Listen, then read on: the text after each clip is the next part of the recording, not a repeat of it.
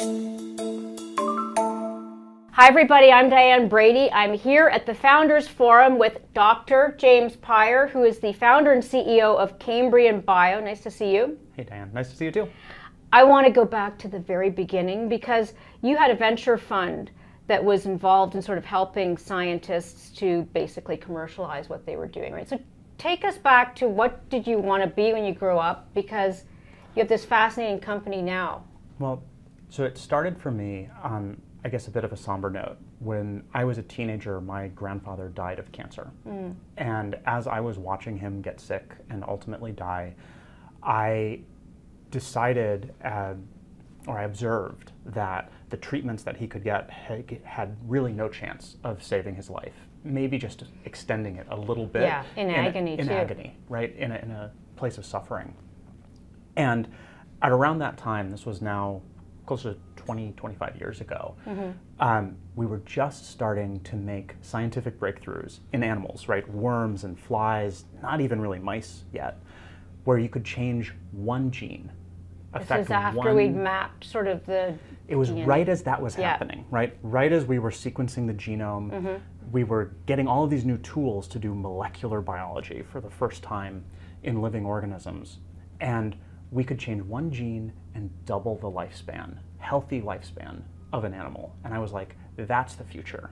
Not just waiting for someone to get sick and then trying to deal with a complex disease like cancer, but preventing it. Which would take somebody into medicine, but not necessarily into finance and venture funding. That's fair. And so yeah, so I spent my first the first part of my career as a PhD scientist, right, right doing research in mice. And what happened in this field is that people would make these discoveries where you could extend healthy lifespan in an animal. And then the big investors and pharma companies would say, well, you can't run a clinical trial for aging because aging is not a disease. Right. And so go back to your labs and play with your mice. And I said, that can't be right because this field that was making all of these discoveries, they were doing something so impressive. They were preventing cancer and muscle weakness and metabolic decline and dementia all at the same time mm-hmm. with one tweak. And I was like, there has to be a way to turn that into a drug. And that's how what got me into the finance side of the game. So I left academia, started this venture firm, which was the first Ventures. group, which called Apollo Health Ventures, which was the first group to help scientists that had made a discovery about aging biology turn that into a company.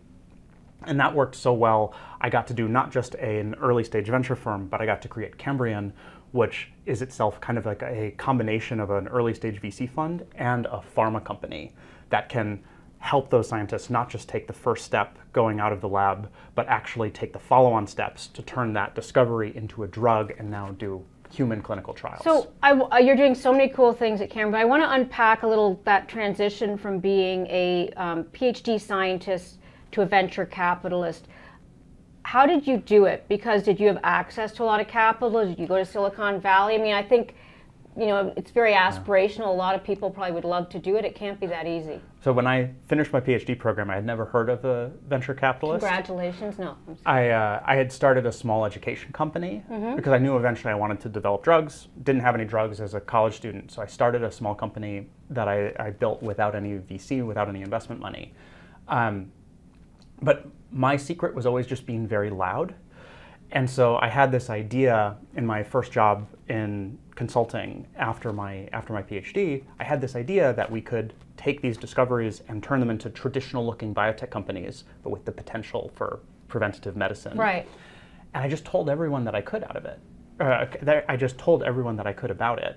And after about a year, friends of friends of friends, this kind of got through a network, and someone came back to me and said, "Hey, we just sold a company. We think that aging is going to be the next big thing. We heard that you're the guy to talk to. And that spiraled into an opportunity to move to Germany uh, and start that fund with these two amazing guys, Nils Regge and Ola mm-hmm. Mensching. Uh, so who are my partners. Talk about uh, Cambrian right now. First of all, sort of the genesis of this, and you've got some exciting drugs in development too. But let's start with the beginning.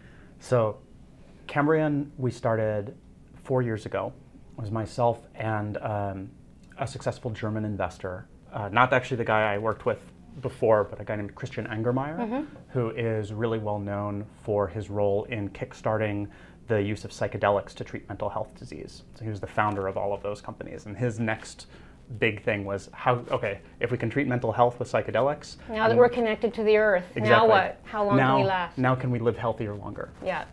And so Christian and I started Cambrian together with um, one of my colleagues from McKinsey.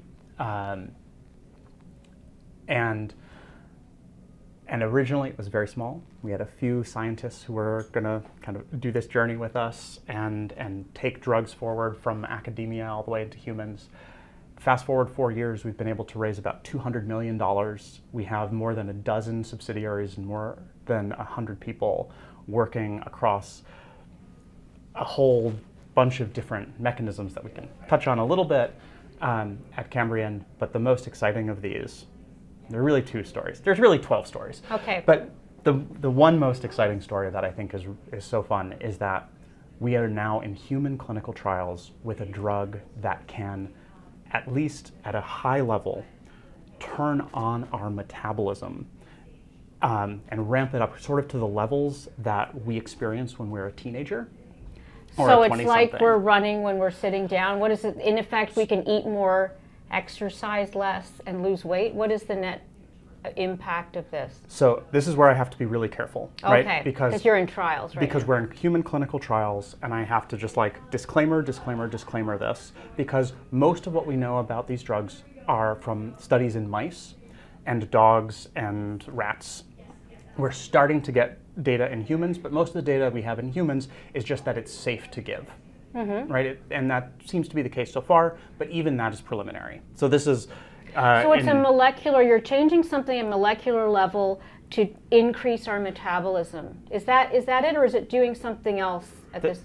That's right. So, so with disclaimers out of the way, Right. Um, to get to the molecular mechanism here, there is a sensor in all of our cells called AMPK, mm-hmm. and this AMPK sensor detects the amount of energy reserve that we have in our cells.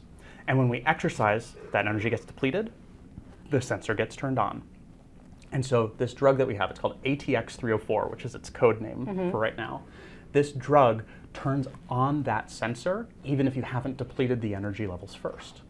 And when that sensor gets turned on, it will increase the metabolism of the heart and the muscles, and it will burn fat and all of these sorts of things. So just like you're saying, we've been able to give it to mice, and the mice are able to uh, increase their cardiac capacity. They can run longer on a treadmill even without any training. You can put them on a high fat diet and they will lose weight, and it seems to be mostly body fat, uh, mostly fat that they lose, while eating more because their metabolism has That's amped up. interesting. Now, one of the things about being a teenager is you also your muscle mass. You know the strength. Does it have? Is it too early to tell whether it's actually making our bodies younger, not just slimmer? So, what I will say is that there is evidence in animals that the whole body behaves better when you have regular activation of this pathway. Not just it's not just slimming down. It's not like the obesity drugs on the market today, for example. That weight make your face look gaunt because you lose weight so quickly. Exactly, because that's kind of like you're fasting, right? It makes people less hungry, they eat less food. This is different because it's ramping up metabolism. It's way too early to say if what the health benefits and the effect on muscle and these sorts of things are, but it looks pretty exciting. So I want to step back a second because I think what's interesting, let's talk about the societal benefits of what you're doing. There's you talk about morbidity, so living better in the life that we have, living longer. This particular drug, that's that's one of many, but let's talk about this drug right now. The target market would be what? Like aging boomers, would all of it like young people so that they can just keep their metabolism their whole life? Who's going to be buying this? So the secret to Cambrian, uh, the way we've been made, we've been able to make it work as a drug development business and not just like a supplement company or something peddling anti-aging cures, which we do not do, is that we go through the steps regulated by the FDA and the European Medicines Agency and all of these drug regulators to treat specific conditions. And those specific conditions can include obesity, they can include cardiovascular disease, metabolic disease like diabetes and kidney disease and liver disease. These are all sort of lifestyle diseases that can be mitigated with proper exercise and diet, but man, it's hard to for most people, especially people who are already sick, to stick to those regimens. So that's the that's where we will start. And then once you've got a toehold there and you're on the market or you've really shown that it's efficacious in people in clinical trials, then it's sort of a sky's the limit conversation Mm-hmm. where we can identify, all right, well, who else could benefit from this drug? Would you and I benefit from it? Why, how yes, could I we, would. How could we measure Yeah, that, okay. right? And those are further clinical trials that we can do.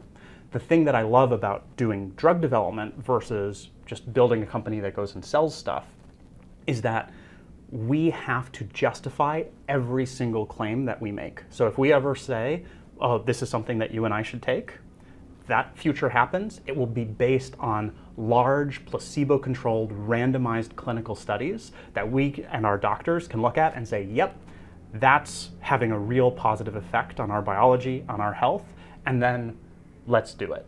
You know, traditionally with drug development and especially entrepreneurship, it's a two track system, right? You've got the speed of policy and regulation, which is very slow, and then the speed of technology, which especially now can be very quick. How, is that a frustration for you, or are you somehow navigating the system faster than others? I don't know if we're doing it that much faster than than others. It's certainly a slow game, right? Building drugs to go from the discovery, like when when an idea is a twinkle in a scientist's eye, to the point that the first drug is approved, is something like 15 to 20 years of work. It is a massive time and money investment to get that that, that way. Luckily, uh, we live in a system where that risk and time and entrepreneurship can be rewarded for investors that are patient, for companies that work hard and do the best that they can to work with regulators. And that allows us to take these really long term bets and have a very high bar for evidence before we go onto Do the market. Which is what big pharma, right? Like the pipeline and make. So is it easy to make money now, Oof. or Well, is that easy a is a- topic? Easy is a big word. Okay, right? But, but are you? It is possible, what I would say. So there are a group of specialized investors that have the long term thinking to think about the risks as well as the upsides for something like specialized drug development in biotech. The overall returns in this area are as good or better than in the tech space, but the companies like Cambrian look very different right mm-hmm. because they're spending lots and lots on r&d we don't spend anything on marketing we don't spend anything on like acquiring customers or facebook ads all of our money is no on tiny purple pill ads on TV. exactly Yeah. it's all research and development Yeah. And it's all to generate this data in placebo controlled trials. And then once you've got that data then there are long-term plans. There's pharma that you could far, big pharma companies that you can work with. You can work with more longer term investors. You can take the company public. There's all of these other options for getting onto the market. This drug you just mentioned. So people are watching, like, I love it, I want it. Do they have to wait 20 years to get it? thankfully it's not 20 anymore So what's the, what's the likely timeline for a drug like this? so this is the one where you know i have to again be Very super careful, careful caveats. We're not sure. This is. So- but perhaps. So the trial that we're running now is called a phase 1b trial. And so this drug has been in about 150 human patients already to test to screen for safety and interactions with other drugs and so on. And you're finding good results. So far, Okay. it looks quite good. Um, the, the trial that we're doing now is the first one where we'll be testing it in pre diabetic, overweight, and obese people to see if we can correct metabolic dysfunction, but also to test broadly safety uh, for people who are on it for a longer time. After that trial, we have at least two more that we will need to run before the drug can go on the market. So we're talking broadly second half of the 2020s. So we're at this dawn of, an, not even dawn, but we're in this new era of innovation with generative AI and just a lot of the tech. How is that impacting what you do? Because it would seem to be able to speed up at least some of the data analysis. That that's definitely true, and I think com- uh, technology broadly, AI specifically, is impacting our business in the drug development world at almost every level. So Cambrian is not an AI company, Right. But um, we are a technology literate company, and that means that we incorporate AI to do optimization of drugs uh, before we're ever putting them into humans. We use it to find and screen patients by finding the patients who are best fit, who are best fit for our, our clinical trials. We use it to identify key areas where we should kind of match the drug to a disease. All of these tools are now available to us using these um, advanced computational mechanisms, and so that's plugging in all across a very complex business. Has the FDA or Washington, are they starting to speed up as well the way they have for, for example, um, unique diseases? They fast track certain medications. Will they do that for aging and obesity? So we are just beginning to talk with our regulators about something that's not necessarily uh, not necessarily aging, right? But instead, what we put under the broader banner of preventative medicine. Mm-hmm. I think we're at the cusp of living in a world where we don't just react to disease as a healthcare system, which is extremely expensive. We know that, like dollar for dollar, the American healthcare system is worse than any other developed economy. And a big reason for that is that we wait for people to get sick and then try to do something about it, which is the least cost effective yeah. way of approaching it. So, if we could use novel medical technologies to prevent people from getting sick and invest in that systematically across FDA, but as well as Medicare and Congress and so on, there could be a push for preventative medicine that would not just benefit folks like us working on the biology of aging, but also vaccines and antibiotics and even behavioral interventions, mental health interventions. Um, and I think that's the push that's going to define the next uh, half of this. I, I want to get back to this kid who was watching his grandfather die very painfully of cancer. Is this the vision that, that is this realizing the vision you had then, or has your sort of vision and mission changed? It's honestly been, you know, almost a straight line approach from that from that point. It's been more than 20 years now, and and when I was a teenager, I said to myself, I'm going to figure out how to build medicines that can prevent, not just treat disease, and keep people alive and happier and healthier with their families longer.